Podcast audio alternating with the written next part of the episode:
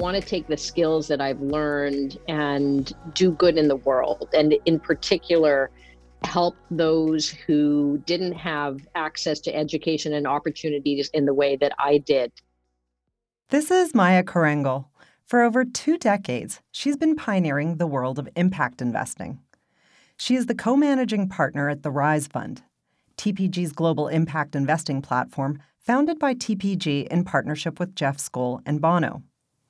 Maya helps manage nearly $6 billion with the mission of investing behind growing businesses that are working to achieve measurable positive social environmental outcomes alongside competitive financial returns. Among her many other titles and accolades, Maya also serves on the board of directors for Benevity. And we feel awfully lucky to have her. It may seem a little cheeky for us to have one of our board members on our own podcast, but there's no denying her expertise in this area. Maya has a unique perspective, but the life lessons that led her here started in a faraway place, a place that's very different than a lot of people in her current position.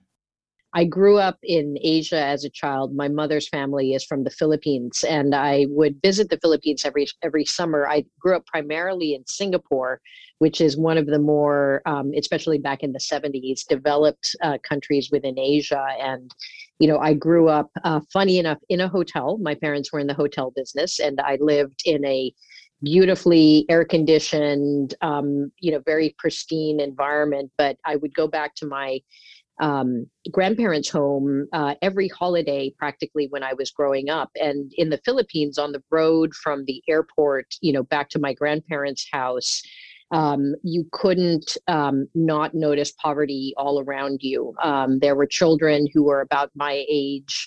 Um, uh, who were barefoot and begging, who would come up to the car windows and ask for ask for food or handouts. And um, right next to the nice uh, compound that my parent, my grandparents lived in, um, was a slum where people didn't have cement floors, where the houses were put together with throwaway material. You know, the roofs were were at best made of tin, often made out of cardboard. And I would go to sleep at night and um, realize how lucky I was that just by accident of birth, I was able to grow up in a family um, that could give me an education, that could give me a safe environment where there was food on the table every day, but just over the wall from my grandparents' house in the Philippines and on the streets were kids who really had nothing. Growing up in this environment taught Maya some valuable lessons about privilege and access. Years later, it would also guide the trajectory of her career. After starting out on Wall Street in private equity, Maya turned her attention to the world of impact investing. Over the past 20 years, she has seen the conversation about ESG, environment, social, and governance, and corporate purpose evolve a lot. Today on Speaking of Purpose, Maya Chorengel lets us peek into the conversation that's happening on these topics in the boardroom. I'm your host, Sona Khosla, and I'm Benevity's Chief Impact Officer. Let's dive in.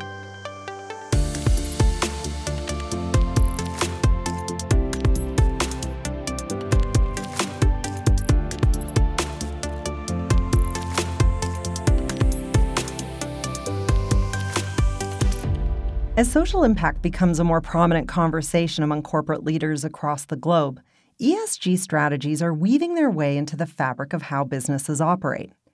ESG has been a long siloed branch, as most companies recognized the need to report on what they were doing to make the world a better place, especially as it related to the E, the environment. But since the beginning of the COVID 19 pandemic, the inequalities in the world and the role that companies play in helping address them have come into even sharper focus. Experts began calling 2020 the year of S. In other words, the year of companies focusing on social good. But movements like this aren't easily confined to a calendar year. And as Maya is quick to point out, the S in ESG doesn't exist in a vacuum. Many of the inequalities that surfaced during COVID 19 have existed for years, even generations. According to Maya, the S stands just as strongly for systemic as it does for social. I think that one of the big catalysts for the S gaining prominence in the last um, year and a half, and I and I will really attribute it to the last year and a half, is is largely because of the foundation that was laid by the response to climate change. Number one, the challenges of the the COVID pandemic uh, that were experienced. Number two, and number three the social and economic disruption that was experienced after the, the COVID pandemic and um, the notion that some of the problems of the S are systemic in nature. So I think that, you know, prior to the current period, the notion of the ills caused by uh, lack of access to good education, lack of access to healthcare, or the unevenness in, in the quality that is received by different individuals, depending generally on whether where you are on the income stream. The differential access to job opportunities, again, based on where you came from and what education that you had, and so on and so forth, weren't really understood as systemic issues. But what the disruption from the COVID environment really showed. And because people had time to read news and they were confined to their homes largely and just, you know, watching what was happening in the world, the notion of um, inequity in society um, which is really the basis of most of the problems that we uh, experience on the social side, became really, really evident. You know, there were a lot of people who believed, you know, for example, in the United States, that the civil rights movement, right, in the in the 60s, um, led to a whole host of changes for the African American community and then there were some uh, flashpoints uh, with Ferguson um, and you know a few incidents years ago where people realized that notwithstanding all of the um, all of the programs that were put in place you know in the wake of the civil rights movements things were not still qu- not quite right. But uh, then you know the the black lives matter movement extending all the way through to uh, violence against uh, Asians and Pacific Islanders, and you know the understanding of the discrimination that the Latinx community and that the Native American community. So I'm spe- I'm speaking now specifically about the U.S. context, but you can take these contexts and and extrapolate them to other parts of the world. Were not really understood altogether as systemic issues. And I think this is why the S uh, really uh, hit a, a, a, critical mass today because the disruption that we experienced in 21, 2020, um, 2020, I should say, really showed us that um, there were disproportionate attributes to access to quality education, access to quality healthcare, access to job stability and good jobs that are, you know, that are being faced by certain members in society and and that these are systemic challenges that need to be addressed systemically for lasting change to happen. To effectively address the S, we must recognize the underlying systemic realities and realize that social issues do not exist in a container. In fact, we can learn a lot about addressing social challenges from the way companies have formulated their responses to other issues, like the environment. The climate change movement set this up because when you look at how to combat climate change, you have to approach it from a systemic level. So I think that actually all of the discussions around the problems on the E side and with climate and how you had to approach change from a st- systemic level really helped us on the S side to understand that many of the problems are systemic in nature and that the responses need to be systemic in nature. And and again the the the covid environment and the economic challenges that we experienced in the wake of that um, really brought those to light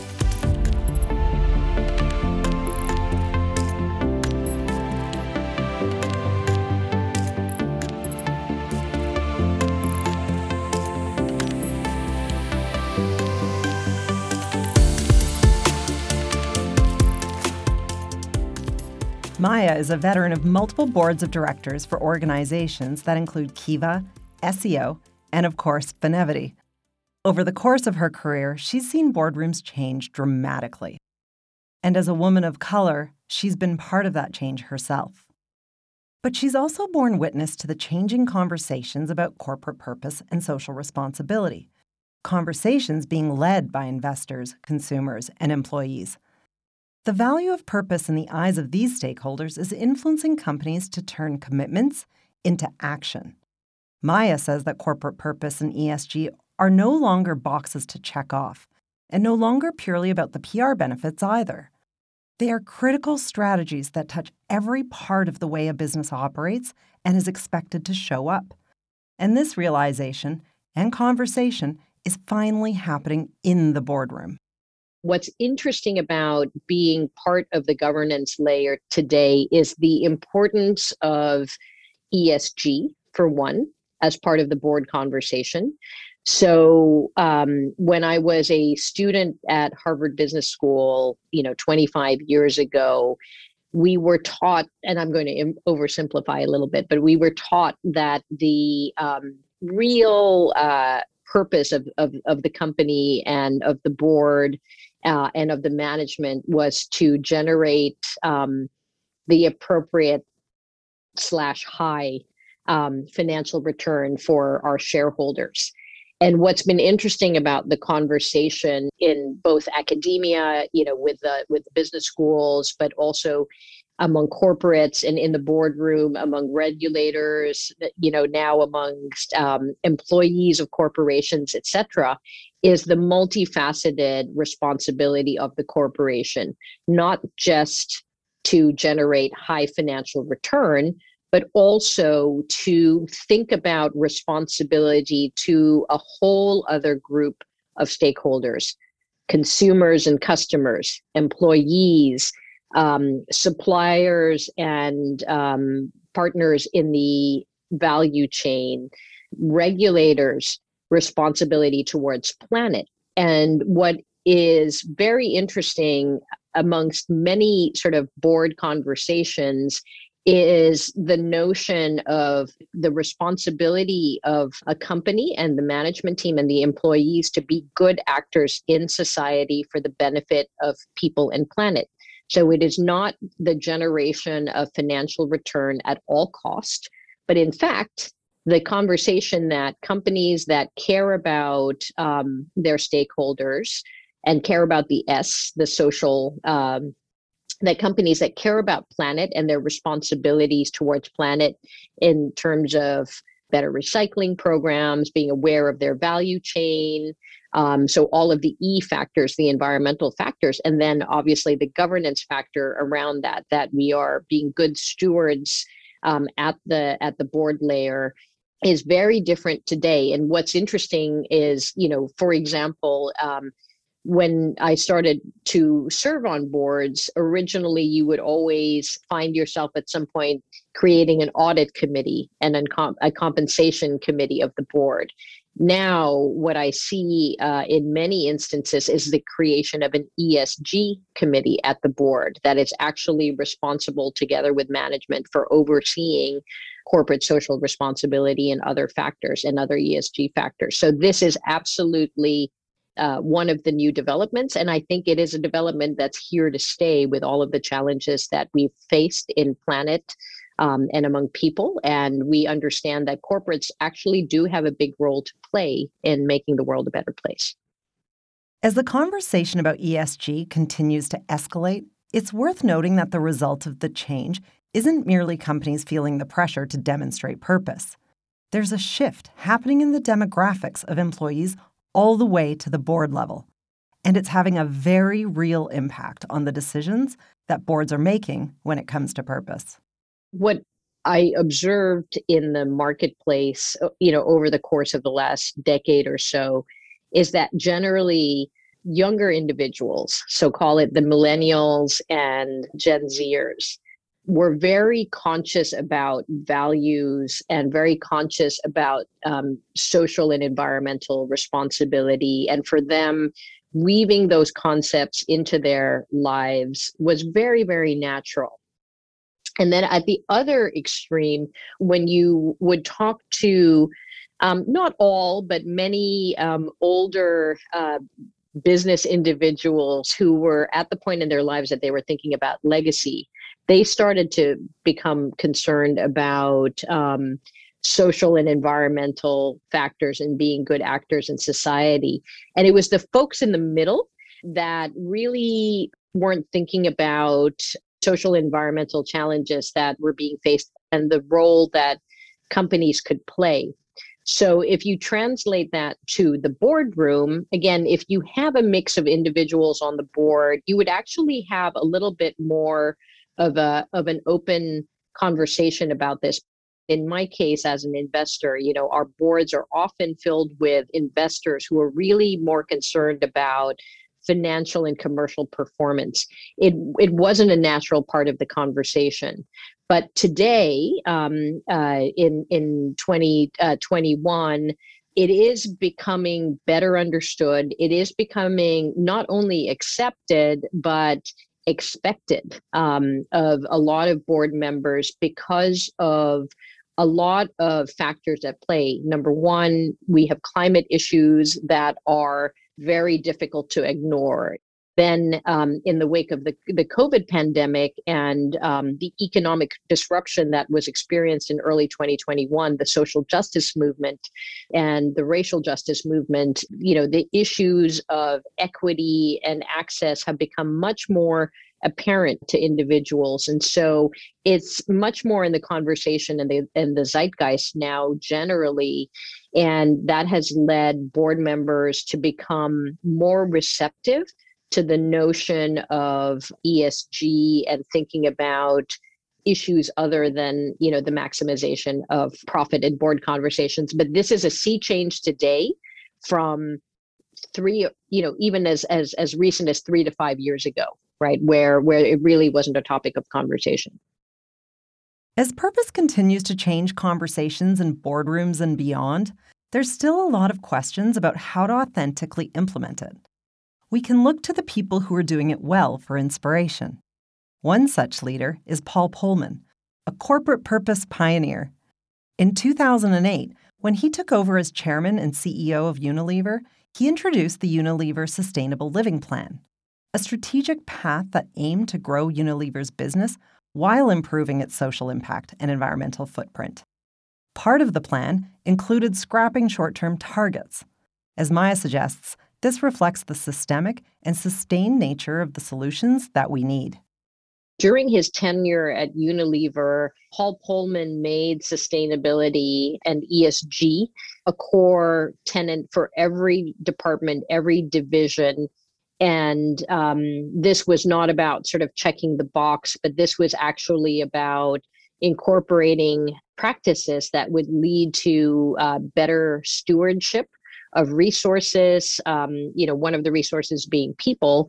And unilever performed extremely well you know financially under his watch. So this is not true of every company and every situation but um, if you listen to Paul Polman, he will absolutely put as you know a central reason for why Unilever did so well commercially the fact that it cared about sustainability and incorporated it deeply into every element of its business.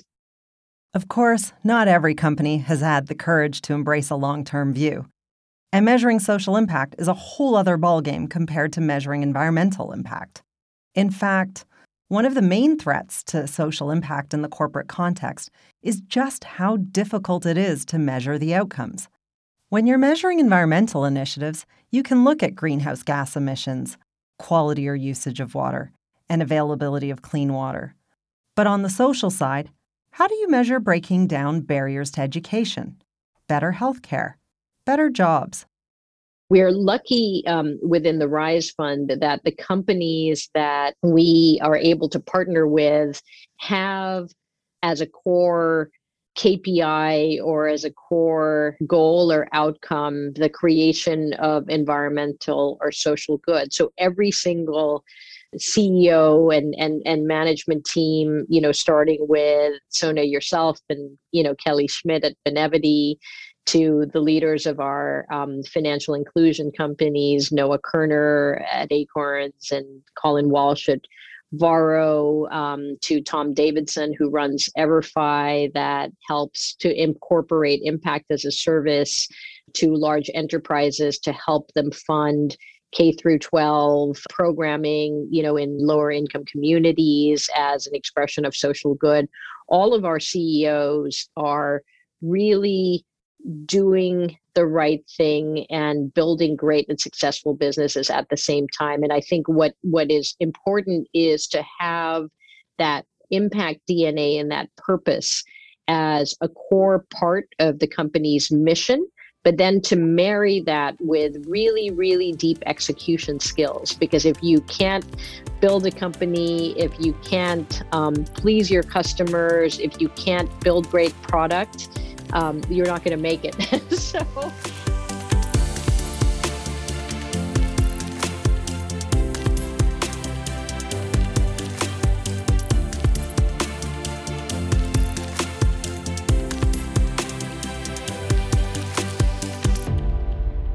Companies are expected to have a social purpose, one that can't be easily separated from their environmental targets or their financial ones. But as we navigate this new economy and the changing role of business in society, we must also acknowledge the limits of corporations. Alone, they cannot create the change that we need.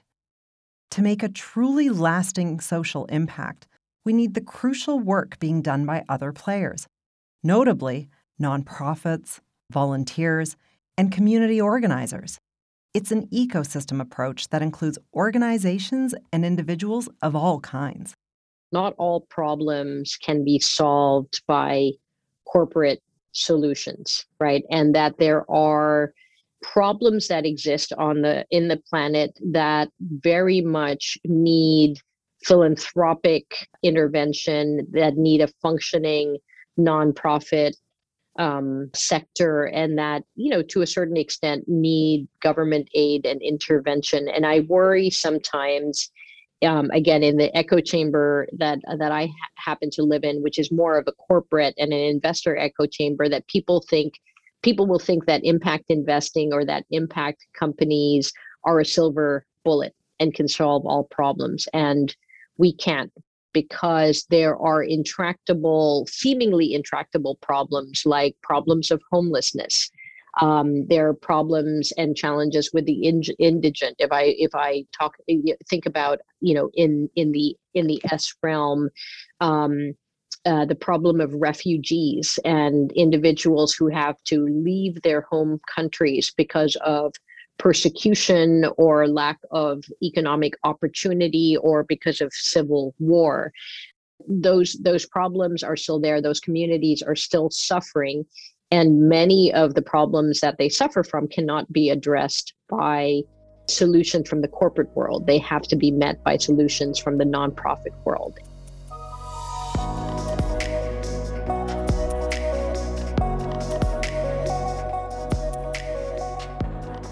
Thank you for joining us on Speaking of Purpose. I've been your host, Sona Khosla.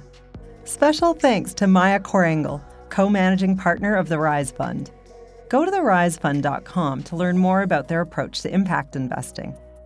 Today's episode was created by the passionate team here at Benevity.